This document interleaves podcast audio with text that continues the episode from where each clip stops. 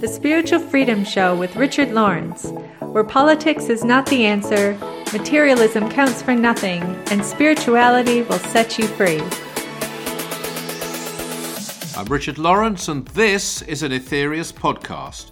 We're also syndicated on these radio networks on the first and third Saturdays of the month Body, Mind, Spirit Radio, Transformation Talk Radio, WTRM, the Trim Radio Network, and Oneness Talk Radio.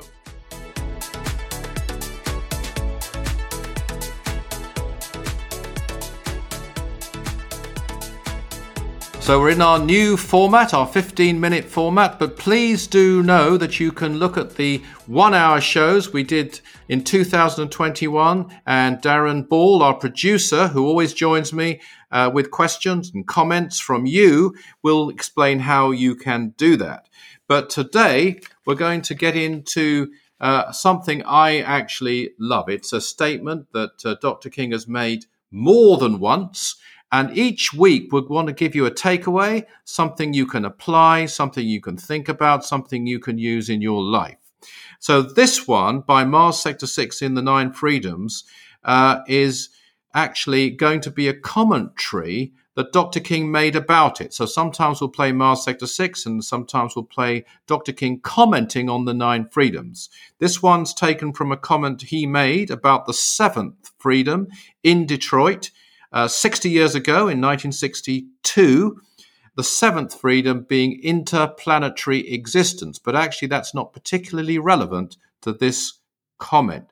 Uh, this comment isn't actually about that. It's one he's made in other lectures, but here I think it's put very concisely, very simply, and he tells us in his usual no nonsense, straight to the point manner exactly why we are here on earth. So let's get straight to the extract and listen to Dr. King giving the answer to the question, why are we here on earth? You ask, why am I, William Smith, here? And the answer is given in one sentence. You are here to learn control of the Kundalini force. That's it. And that's the sentence. William Smith wherever you are. That is the reason you are on earth. There isn't two reasons, that's the only one. Because everything else is in that framework. We are here to learn control of the Kundalini force. What on earth does that mean? You, some people may never have heard of Kundalini uh, and it needs to be explained. And of course, Dr. King's saying that there isn't two reasons, there's only one. And here's a key point because everything else is in that framework. So, the first thing is to say that you don't need to know about Kundalini to learn to control it. That may sound very strange, but people have demonstrated their control over Kundalini through the centuries in some cases without ever having heard of the word or even the exact concept. Uh, they've still done it. They've done it through another route. Uh, if you do, though, know about Kundalini and what it is exactly, you're fortunate and you're able to be more consciously aware of the exact process at work. Uh, there are millions in the process, though, of doing this i.e., controlling Kundalini, which is why we're here, without ever having heard that word. So that's an important thing to bear in mind. Now, bear in mind that for centuries, this was regarded as secret knowledge. It was unknown in the West. It would be possible to attain a state of high enlightenment even without it knowing about, without knowing, I should say, about Kundalini. You'd be aware of its effects. You might feel its great heat, its movement at the base of the spine. You might, in one way or another, experience the opening of the chakras or psychic centers, or the whirling energies within the nadis, which is the psychic channels within our aura, without ever have heard, having heard of nadis or even knowing exactly what an aura is. You could still have these experiences but you wouldn't necessarily know and be aware of what exactly is taking place. Uh, you might interpret it in a very different way, as some of the mystic saints and others through history did, unless you've been taught that these were the direct result of learning to control the Kundalini. Now, of course, there would come a stage, even then, and I would say at a very high level, when you would know about it. But that could have been at one time at quite a late stage uh, in your development. And let me give an example of that.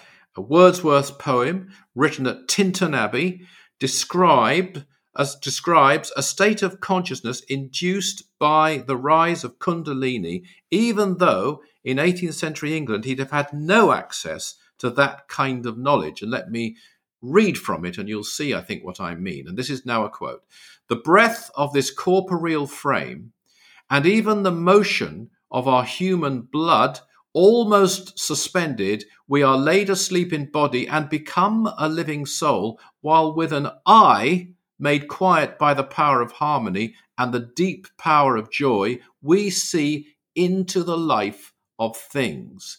That's absolutely a Kundalini driven, high, elevated experience, showing that Wordsworth, without having been taught these things in that life anyway, understood the awakening of his third eye or Christ center. He doesn't talk about eyes, he talks about an eye made quiet. That's a very interesting statement. Uh, Dr. King told a good friend of mine, the late Alan Mosley, by the way, and he was a bishop in the Aetherius churches, and I believe he still is, but not on this realm. But if you do know about Kundalini, you'll have a much more complete understanding of the process which is taking place as we evolve. So nowadays, it's a fairly well known word. And let me say right away, you don't need to practice Kundalini yoga or anything called Kundalini yoga to raise the Kundalini. In fact, I'd advise you not to attempt to practice Kundalini yoga uh, if you really did know the exercises. And, and there's so much taught now, and some of it is wrong, and it won't really work. And so you'll be quite safe because it doesn't work but it won't be very useful to you. But if it really did, it could be quite dangerous to your health and mental well being. We're not uh, advising that at all, but I can tell you uh, with tremendous confidence that and experience to some degree anyway that the exercises contained in the book I was honored to co-author and I don't say this because I co-authored it because it's not my book it's the main author's book that's Dr. George King realize your inner potential those exercises and the exercise called the or the practice called the 12 blessings those two things are all you need in terms of spiritual practices to learn to control the kundalini force. That's my opinion. It's only my opinion but it's a considered one made over 50 years by the way. I'd add one proviso that you would also need to give service as well. It wouldn't be enough just to do spiritual practices you would have to be giving practical uh, and sometimes material service in one way or another to a cause of your choosing. And the higher the cause, the more effective the cause, the greater the karmic manipulation, and therefore the greater control you will start to gain over Kundalini because it will rise more, uh, because you will deserve it to rise more and you'll be drawing higher energies to you because your service is that much higher.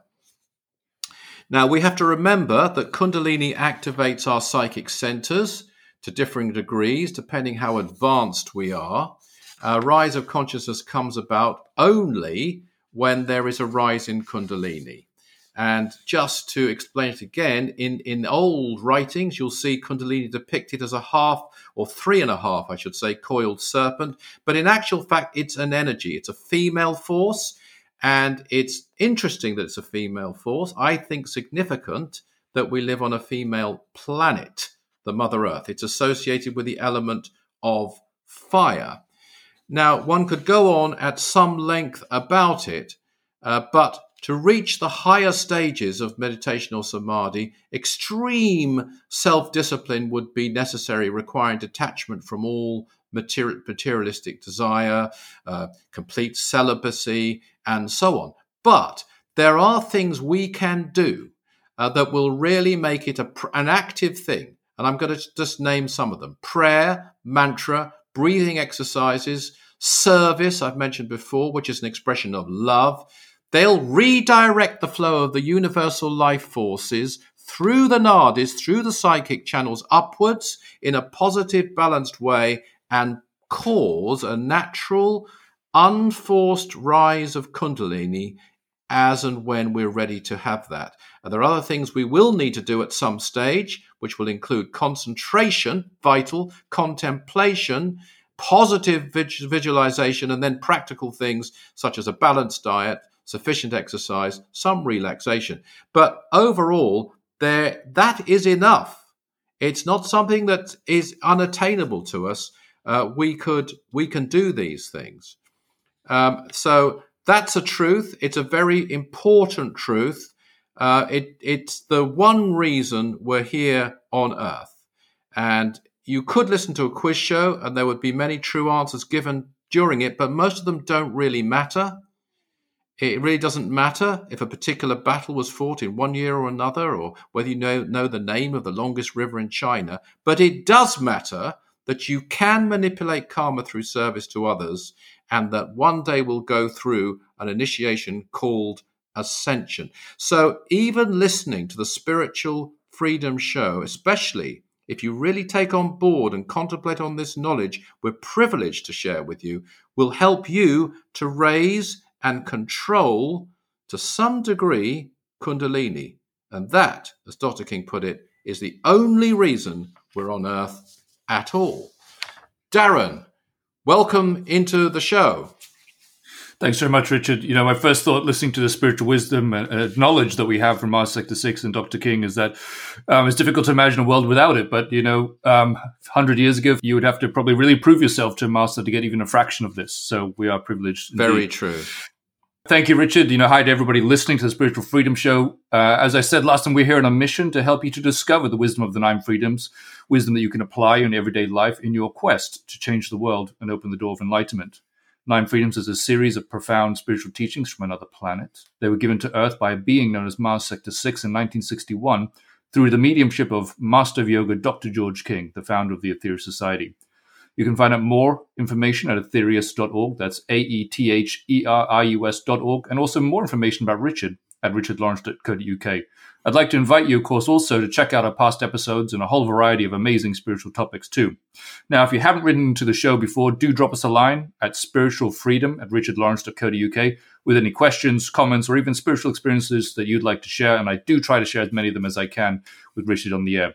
This week, Richard, we have a question about karma. And uh, this person says, well, it's interesting, I think, because we touched on this briefly in a, a conversation earlier um, in, a, in, a, previous episode, and I was interested to see it come up again. And they say, I'm a beginner at this. And when I practice the blessings, they're referring to the 12 blessings there, things seem to go wrong family wise, which takes my time and effort and creates fear. Is this a coincidence?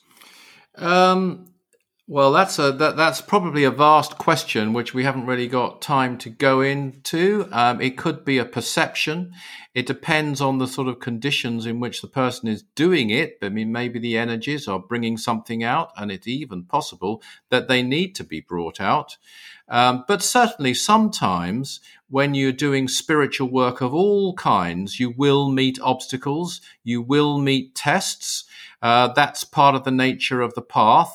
Uh, and it's and it's one thing the nine freedoms will help to steer us through, especially that first freedom of bravery. But all of the freedoms will help to steer us through these tests, and uh, it can be a short-term reaction because also the opposite can definitely happen. And I can vouch for this that you can be doing a practice like that, and you'll find much warmer reactions, more friendly reactions uh, from those people around you because they can subconsciously, at least, detect the energy which is flowing into their lives. Yeah, I think absolutely. I think it's very good to remember the, the, the positive side of all of this as well, um, and the amazing difference that you can start to have not only on yourself but also on the people around you when you start to radiate this energy um, to them. And as the master I think says, everywhere that you go, um, in some ways, like a, like a like the sun does, um, helping to inspire, uplift, and even heal people.